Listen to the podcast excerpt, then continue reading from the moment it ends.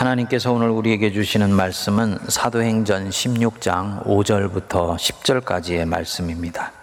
이에 여러 교회가 믿음이 더 굳건해지고 수가 날마다 늘어나니라. 성령이 아시아에서 말씀을 전하지 못하게 하시거늘 그들이 부르기아와 갈라디아 땅으로 다녀가 무시아 앞에 이르러 비두니아로 가고자 애쓰되 예수의 영이 허락하지 아니하시는지라 무시아를 지나 드로아로 내려갔는데 밤에 환상이 바울에게 보이니 마게도냐 사람 하나가 서서 그에게 청하여 이르되 마게도냐로 건너와서 우리를 도우라 하거늘 바울이 그 환상을 보았을 때 우리가 곧 마게다냐로 떠나기를 힘쓰니 이는 하나님이 저 사람들에게 복음을 전하라고 우리를 부르신 줄로 인정함이러라. 아멘. 작년 9월 달 이후로 중단되었던 사도행전을 다시 살펴보려고 그럽니다. 이 사도행전은 단순히 초대교회의 이야기가 아닙니다. 때로는 혼란스럽고, 때로는 복잡하고, 또 때로는 어지럽게 돌아가는 세상 한복판 속에서 하나님의 나라가 어떻게 확장이 되어 가는지 하나님께 붙들림 받은 사람들이 이 하나님의 나라를 어떻게 자기 인생 속에서 실현해 나가는지를 보여주는 보석 같은 말씀입니다. 질문 하나 드리면서 말씀을 시작합니다. 우리 성도님들은 인생을 살아가면서 내가 원했던 것과 다른 방향으로 삶이 진행이 될 때, 또 내가 생각했던 기회의 문이 닫혀버리게 되었을 때, 나는 그 삶을 어떻게 이해를 하고 또 어떤 식으로 마음가짐을 갖게 됩니까? 오늘 사도 바울이 바로 이런 상황에 봉착을 하게 됩니다. 때는 주후 45년에서 50년경이었습니다. 사도행전 15장에서 이제 막 예루살렘 공의회를 통해 중요한 결정 하나가 내려지게 되었어요. 이방인에게도 복음이 전해지는 것이 합당하며 그들도 예수 그리스도를 통해 구원받을 수 있다는 결정적으로 중요한 교리가 확정되게 되었습니다. 이 소식을 갖고 사도 바울이 안디옥 교회로 돌아오게 되고 이제 2차 전도 여행에 나서게 됩니다. 사도 바울과 그 일행이 이 2차 선교 여행을 통해서 갖고 있는 아젠다라 그럴까요? 청사진은 대단히 명료했습니다. 15장 36절을 보시면 그 중간에 우리가 주의 말씀을 전한 각 성으로 다시 가서 형제들이 어떠한가 방문하자. 1차 선교 여행을 통해서 주의 말씀을 전했던 각 성, 그 성으로 다시 돌아가서 형제들의 신앙이 은혜 가운데 든든히 서가고 있는지 시험을 당하고 있는 것은 아닌지 살피면서 이들을 복음 위에 더 견고히 세우기를 원했던 것입니다. 여기에 한 가지가 더해져 있지요. 16장 4절을 보시면 여러 성으로 다녀갈 때 예루살렘에 있는 사도와 장로들이 작정한 규례를 그들에게 주어 지키게 하니 방금 예루살렘 공의에서 결정된 규례 요것을 잘 전해 주어서 사람들로 하여금 지키게 하는 것입니다. 그래서 이 두 가지의 청사진을 가지고 이제 2차 선교 여행에 나서게 됩니다. 그래서 15장 41절에는 보면 수리아와 길리기아로 다녀가고요. 16장 1절에는 보면 더베와 루스드라에 이르렀다 그랬습니다. 바울이 1차 선교 여행했던 바로 그 지역들을 하나씩 하나씩 돌면서 복음 들은 성도들을 신앙 안에 견고히 세우려고 하는 것입니다. 그리고 얼마의 시간이 지났는지 모르지만 이미 5절에 오니까 선교의 열매가 맺혔습니다. 5절 한번 보실까요? 이에 여러 교회가 믿음이 더 굳건해지고 수가 날마다 늘어나니라. 무슨 뜻이겠습니까? 모든 것이 이 2차 선교 여행에서는 굉장히 순탄하게 풀려가고 있는 것입니다. 사도 바울 개인으로 보면 사명을 감당하면서 사는 걸음이 이제 꽃길처럼 훤하게 열려 있는 것이지요. 그렇지 않겠습니까? 지금 이 바울이 2차 선교 여행에서 지금 거치고 있는 이 교회들, 바울이 세운 교회들이에요. 그곳을 오랜만에 지금 방문하고 있는 것입니다. 그러니까 여기 있는 교인들이 얼마나 반가워하고 환영했겠습니까? 자신들에게 구원을 선물로 가져다 준 생명의 은인 같은 분이지요. 사도 바울을 사랑하고 섬기고 받들 것입니다. 그리고 바울도 이들을 보면서 너무너무나 마음이 흡족했을 것입니다. 1차 선교여행 때는 그렇게 힘들었는데, 아, 참 보람이 있구나 생각하고 감사하고 행복하지요. 그래서 그런지 바울이 16장 6절에 보면 계속 이 아시아 지역을 중심으로 해서 말씀을 전하려고 합니다. 좋은 선택이죠. 이미 세워진 교회들을 통해서 그의 복음은 주변에 좋은 소문이 나 있고요. 그리고 이 소문과 함께 소아시아 지역에 새로운 교회를 세우고 선교하는 것은 선교 전략상으로 좋은 선택이라고 할 수 있습니다. 그런데 갑자기 사도행전이 엉뚱한 방향으로 전개가 됩니다. 6절을 보시면 성령이 아시아에서 말씀을 전하지 못하게 하시거늘 지금 순탄하게 풀려나가기 시작한 이 바울의 걸음에 브레이크가 걸린 것입니다. 성경은 성령이 그렇게 했다라고 얘기를 하지만 성령의 뜻을 모르는 우리 그리스도인들이 가끔씩 들을 때는 왠지 내가 원하던 방향으로 지금 못 가도록 무엇인가가 지금 차단하고 있는 것을 느낄 수 있는 거지요. 여기서 이 못하게 하시건을 이 말이 헬라어로는 꼴리오라 그러는데 굉장히 강한 단어입니다. 반대하다, 금지하다, 거절하다 이 뜻이에요. 영어로는 블럭이라 그래서 차단하다라는 뜻입니다. 차가 가는 길에 바리케이트가 쳐져 있어서 그 가는 걸음을 차단하는 것처럼 꼴레오 성령께서 지금 바울이 가는 이 걸음을 차단하는 거예요.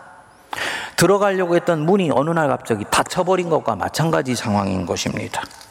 지금 생을 특정한 방향으로 하나님이 몰고 가시는 것 같은데 바울은 아직 그 방향과 그 이유를 알지를 못하고 있는 것입니다.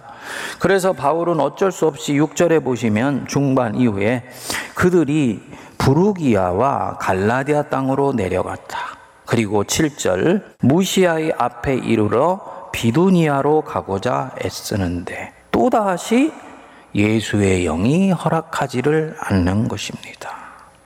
지금 바울 일행이 2차 선교 여행의 청사진을 명료히 갖고 있지요?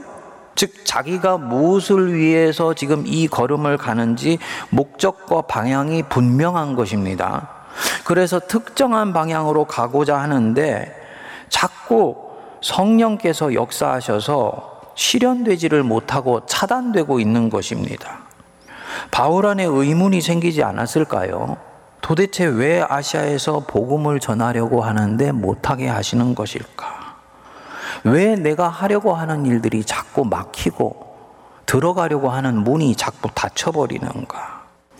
이 여기서 눈여겨볼 단어가 하나 있는데 7절에 다시 돌아가 보시면 비두니아로 가고자 애쓰되 바로 이 단어입니다. 헬라어로는 에페이라존이라 그래서 노력하다, 분투하다, 경주하다 이 뜻입니다. 바울이 어떤 내적 확신을 가지고 비두니아로 가려고 지금 몸부림을 치고 있는 것입니다. 그렇게 가는 것이 자기가 볼 때는 옳다라고 생각을 하고 있는 것입니다. 그런데 예수의 영이 또 허락하지 않는 것을 아는 거예요. 그러니까 이 바울이 어떻게 합니까? 8절 보시면 무시아를 지나 드로아로 내려갔다 그럽니다. 제가 이 대목을 묵상하면서 은혜를 받는 것이 우리가 보통 어떤 애쓴다 그럴 때, 분투하고 노력하고 경주한다 그럴 때, 단순히 이것은 애쓰는 게 아니에요. 이 애쓴 것에 걸맞게 열매와 결실이 내게 맺히기를 원합니다. 그래서 에너지를 부은 만큼 그것에 대해서 정당하게 어떤 것을 돌려받기를 원합니다. 그 인간적인 애씀이지요.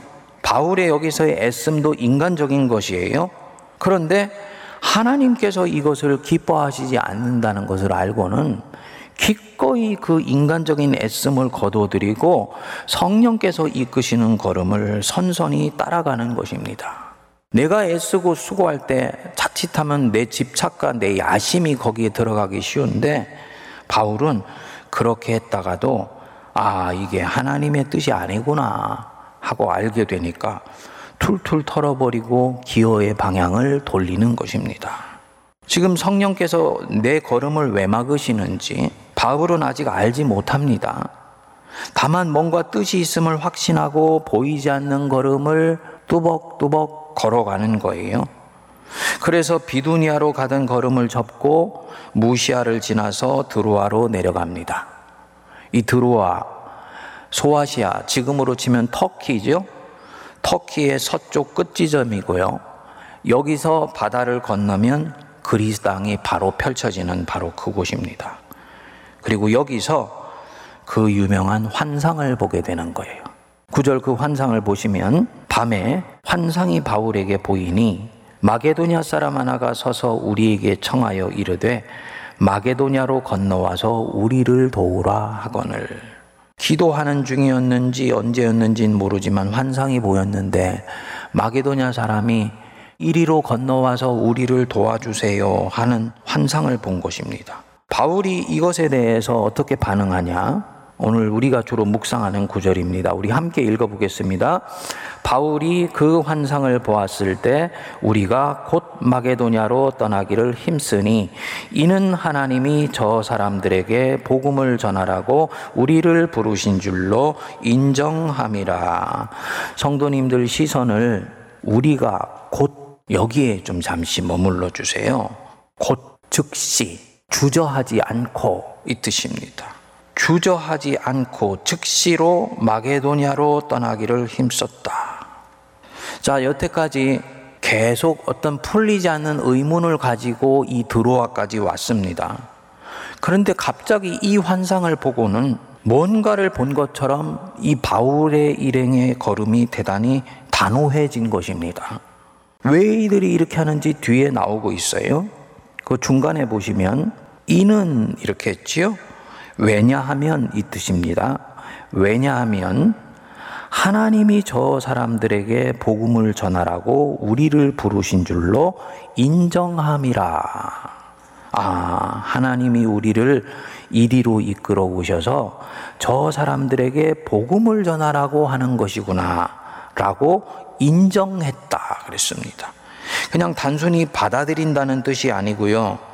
헬라어 원어로 보면은 함께 결합하다. 짜맞추어서 한 몸을 이룬다. 이 뜻입니다. 나사와 나사못이 딱 들어맞아서 앞뒤가 정교하게 들어맞는 것처럼 지금까지 이해되지 않았던 걸음이 이해가 된다는 거예요.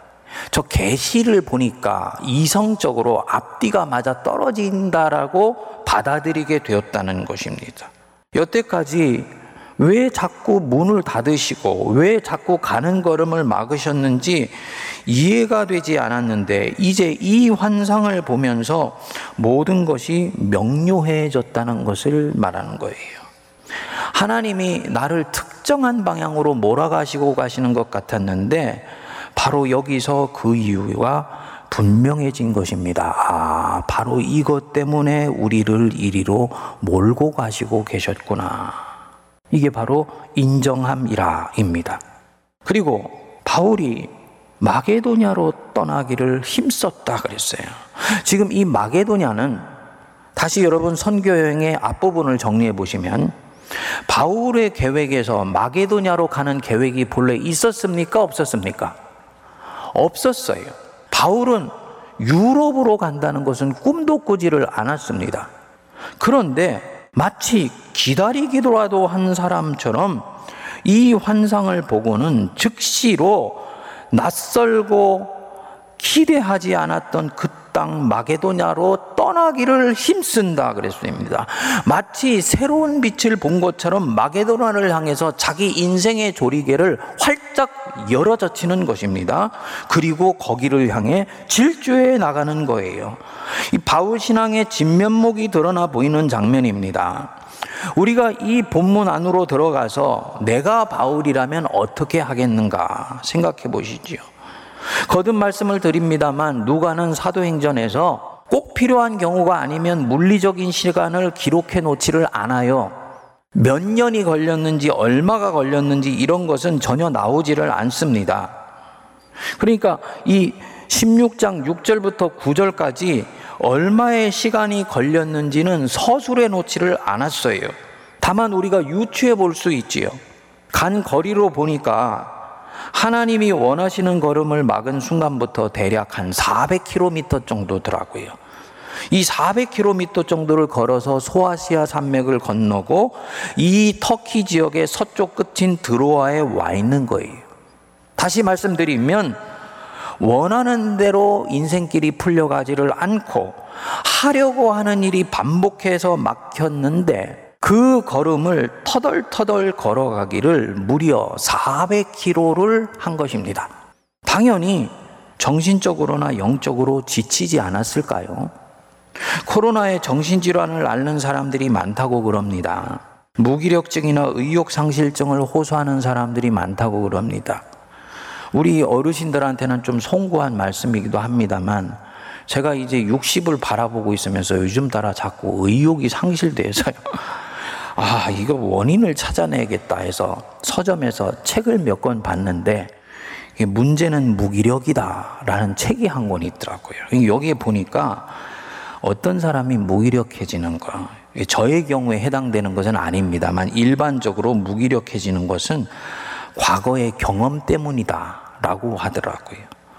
반복해서 어떤 일을 시도했는데 실패한다든지 하려고 했던 일들이 반복해서 좌절되게 되면 이 사람 안에 이 좌절이 학습 효과를 가져오게 되어서 반의식이나 무의식 세계 속에 저장이 된다고 그럽니다. 그래서 그 뒤에는 무슨 일을 시도하려고 하면 나도 모르게 해도 안 될 거야 하는 마음이 찾아오게 되고요. 그래서 점점 의욕이 사라져 버리게 된다는 거예요. 맞는 얘기지요.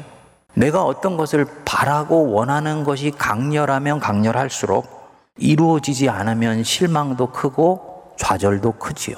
그러니까 이 사람은 아예 이런 아픔 더 이상 겪고 싶지 않으니까 작은 것 하나도 시도해 보려고 하지 않는 그런 쪽으로 마음이 움직이게 된다는 것입니다. 이런 경우는 기억의 치유가 필요하고 작은 것 하나라도 성공을 거두는 이런 것들이 꼭 필요하다 얘기를 하더라고요. 지금 인간적으로 보면 이 드로아에 이르기까지 바울의 경험이 대단히 유사합니다. 하려고 하는데 막혔어요. 원했던 것을 이루지를 못했습니다. 자기가 2차 선교행 하면서 가졌던 청사진은 뭉그러졌습니다.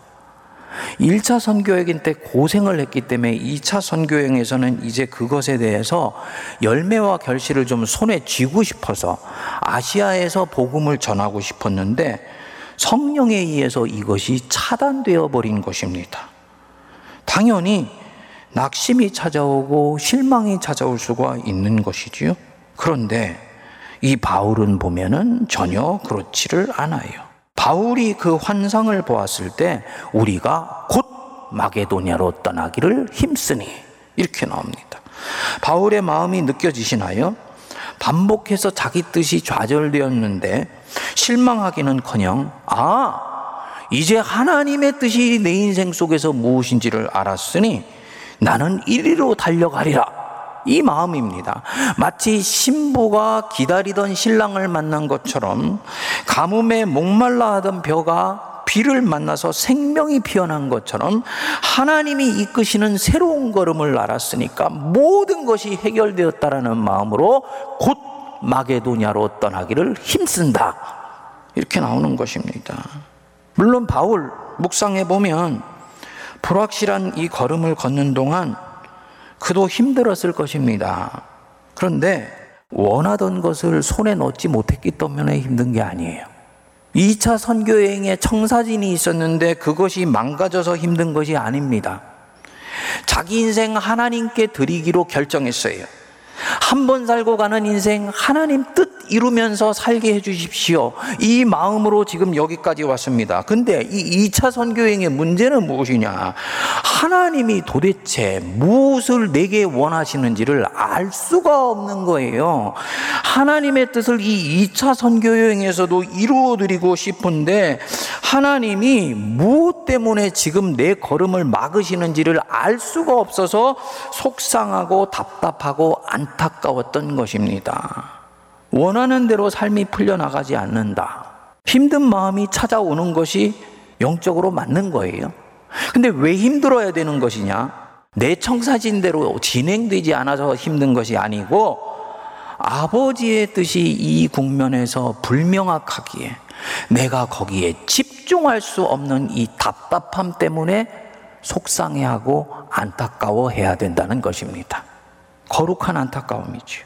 그리고 어느 날 하나님이 자기에게 왜 이 애매모호한 걸음을 허락하셨는지 확인된 것입니다. 그게 바로 바울이 본 환상입니다. 무슨 마음이 들겠습니까? 아, 하나님이 나를 바로 이것을 위해서 돌아 돌아 여기에 오게 하셨던 것이구나. 이것이 주님이 나를 이끄시는 바로 그 걸음이야. 알았을 때 밭에 감추인 보화를 발견한 것처럼 너무너무나 기뻐하면서 인생의 새로운 땅 마게도냐를 향해서 짐을 싸서 기뻐하고 기뻐하며 새로운 걸음을 나서는 것입니다. 여러분, 우리에게 이 은혜가 임하게 되기를 바랍니다. 마게도냐로 떠나기를 힘쓰니 묵상해 보면 볼수록 은혜가 되어 이 마게도냐 한 번도 가보지 않은 땅입니다. 우리는 이렇게 해서 유럽 선교의 길이 열렸다고 이 순간을 이미 알고 있기 때문에 굉장히 중요하게 여깁니다만 바울에게 이 마게도냐는 가보지 않은 땅이고 가려고 하지도 않았던 땅입니다. 뭐가 기다리고 있는지 알 수도 없어요. 풍문으로 그는 이 땅이 어떤 땅인지 알지요. 이곳은 그리스 땅이에요. 소크라테스와 플라톤의 땅입니다. 고도의 이성적 사유가 철학의 이름으로 무장을 하여서 종교를 압도하고 있는 곳이 바로 이곳입니다. 그런데 이곳에 오직 예수 전하겠다고 가는 거예요. 근데 전혀 두려워하지도 않고 염려하지도 않습니다. 그저 마게도냐로 떠나기를 힘씁니다. 왜요? 주님이 무엇을 하라고 내게 말씀하셨으면 그것으로 충분한 것입니다. 이치가 앞뒤가 맞으면 충분한 거예요. 내 인생에 힘든 것은 하나님 뜻이 뭔지 몰라 헤매인 것 때문에 힘들었던 것이지 이제 하나님이 내게 무엇을 하라고 하시는지 분명히 말씀하셨으면 그것은 고통이 아닌 것입니다. 그래서 곧 마게도냐로 떠나기를 힘쓴다. 라고 누가는 기록하고 있는 것입니다. 바울 신앙의 진면목이지요. 저를 포함해서 많은 사람들은 소아시아에 머물러 있으려고 그럽니다. 10명 중에 8명, 9명은 성령의 인도하심이 어떤 것인지 대략 짐작은 하지만 이때까지 애쓰고 고생해서 얻은 이 소아시아라는 보배로운 지역, 내 인생의 꽃길 가는 이 복음길, 놓치고 싶어 하지 않아요. 하나님이 이 사람 소아시아에 머문다고 다리를 분질러 버리실까요? 아니에요. 주님은 그렇게 하도록도 허락하세요. 다만 하나님이 이 사람을 쓰셔서 이루시고 하셨던 더 놀라운 하나님의 나라는 거기서 멈춰지게 되는 것입니다. 사도 바울은 그 쉽고 편한 걸음 선택하지 않습니다. 성령께 순종하여서 마게도니아로 가는 걸음을 기꺼이 결정합니다. 그리고 바로 이것 때문에 복음이 2000년이라는 짧은 역사 안에서 세계 종교 중에 지금도 가장 빠르게 성장하는 종교로 자리를 잡게 된 것입니다. 본인은 힘들지요. 앞으로 힘들 것입니다. 하지만 하나님의 나라는 이렇게 확장되어 가고 이 사람의 인생은 이것 때문에 보람이 있는 것입니다. 여러분, 마게도냐로 가기를 힘쓸 수 있게 되기를 바랍니다. 사람이 마음으로 자기의 길을 계획할지라도 그 걸음을 인도하시는 자는 여호와시니라 말씀하셨습니다. 한 걸음 한 걸음 때로는 내가 걷는 것 같고 때로는 이 걸음을 왜 걷는지 알 수 없는 경우가 있어요. 저도 살아보면은 인생에서 아, 이게 주님의 뜻일 거야 생각하면서 갔던 그 문이 닫혔던 적이 수도 없이 많습니다. 그때는 왜 이 문이 닫히는지 때로는 속상하고 때로는 안타깝고 그래서 그 닫혀버린 그 문 앞에서 주저앉아 있으면서 한참 시간을 보내기도 했습니다.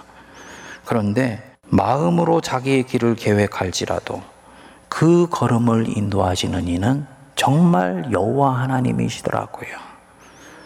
하나님을 사랑하는 자, 곧 그의 뜻대로 부르심을 입은 자에게는 모든 것이 합력하여 선을 이루느니라. 지금은 이 걸음의 뜻이 무엇인지 모르고 내가 원하는 대로 길이 열리지 않는 것도 있지만 낙심하지 않고 계속 한 걸음 한 걸음 인도함 받아서 가면 마침내 인생 드로아에 도착해서 길이 환하게 보이고 주님이 나를 이것 때문에 부르셨구나. 주님의 인도하심에 찬탄하는 그날이 반드시 오게 되어 있습니다. 그저께 우리 교회 은퇴 장로님이신데 몽골에서 평신도로 선교하시는 장로님 부부를 만났었습니다. 사회주의 국가이기 때문에 외국인이 복음을 이야기하면 바로 쫓겨나는 곳이에요. 그래도 하나님이 감동을 주셔서 그곳으로 간 것이죠. 처음에는 2년을 생각하고 갔는데 벌써 8년이 지났다고 말씀을 하시더라고요. 이곳에서 살면서 몽골이라는 아직 후미지고 후진적인 곳에 새로운 병원 시스템도 만들어주고 영문 잡지도 발간하고 당신이 가지고 있는 여러 은사를 사용하는데 자신이 여태까지 공부했던 것, 가졌던 경험, 배우고 익혔던 능력을 하나도 빠짐없이 인생 70이 넘어서 다 쏟아붓는 자신을 발견하는 거예요. 그러시더라고요. 아, 하나님이 이래서 내게 그때 그거 배우게 하시고 익히게 해주셨구나. 순간순간 느끼면서요. 소름이 끼치는 적이 한두 번이 아니라고 얘기를 하더라고요. 여러분, 하나님은 당신이 택하신 사람 반드시 쓰십니다. 모든 것 합력하여서 선을 이루게 쓰세요. 지금의 이 걸음이 아직 드로에는 도착하지 않았고 하나님의 뜻은 무엇인지 잘 모르겠는데 나는 여전히 인생의 소아시아에서 빙빙 돌고 있는 것 같다. 답답한 마음이 들고 때로는 불확실한 것 같아서 염려하는 마음 들지만 절대로 낙심하지 말고 계속 주님 붙들고 믿음의 걸음을 진행하시기 바랍니다. 언젠가 모든 것은 명료해져요. 언젠가 하나님은 나를 들어와 한복판에 세워주십니다.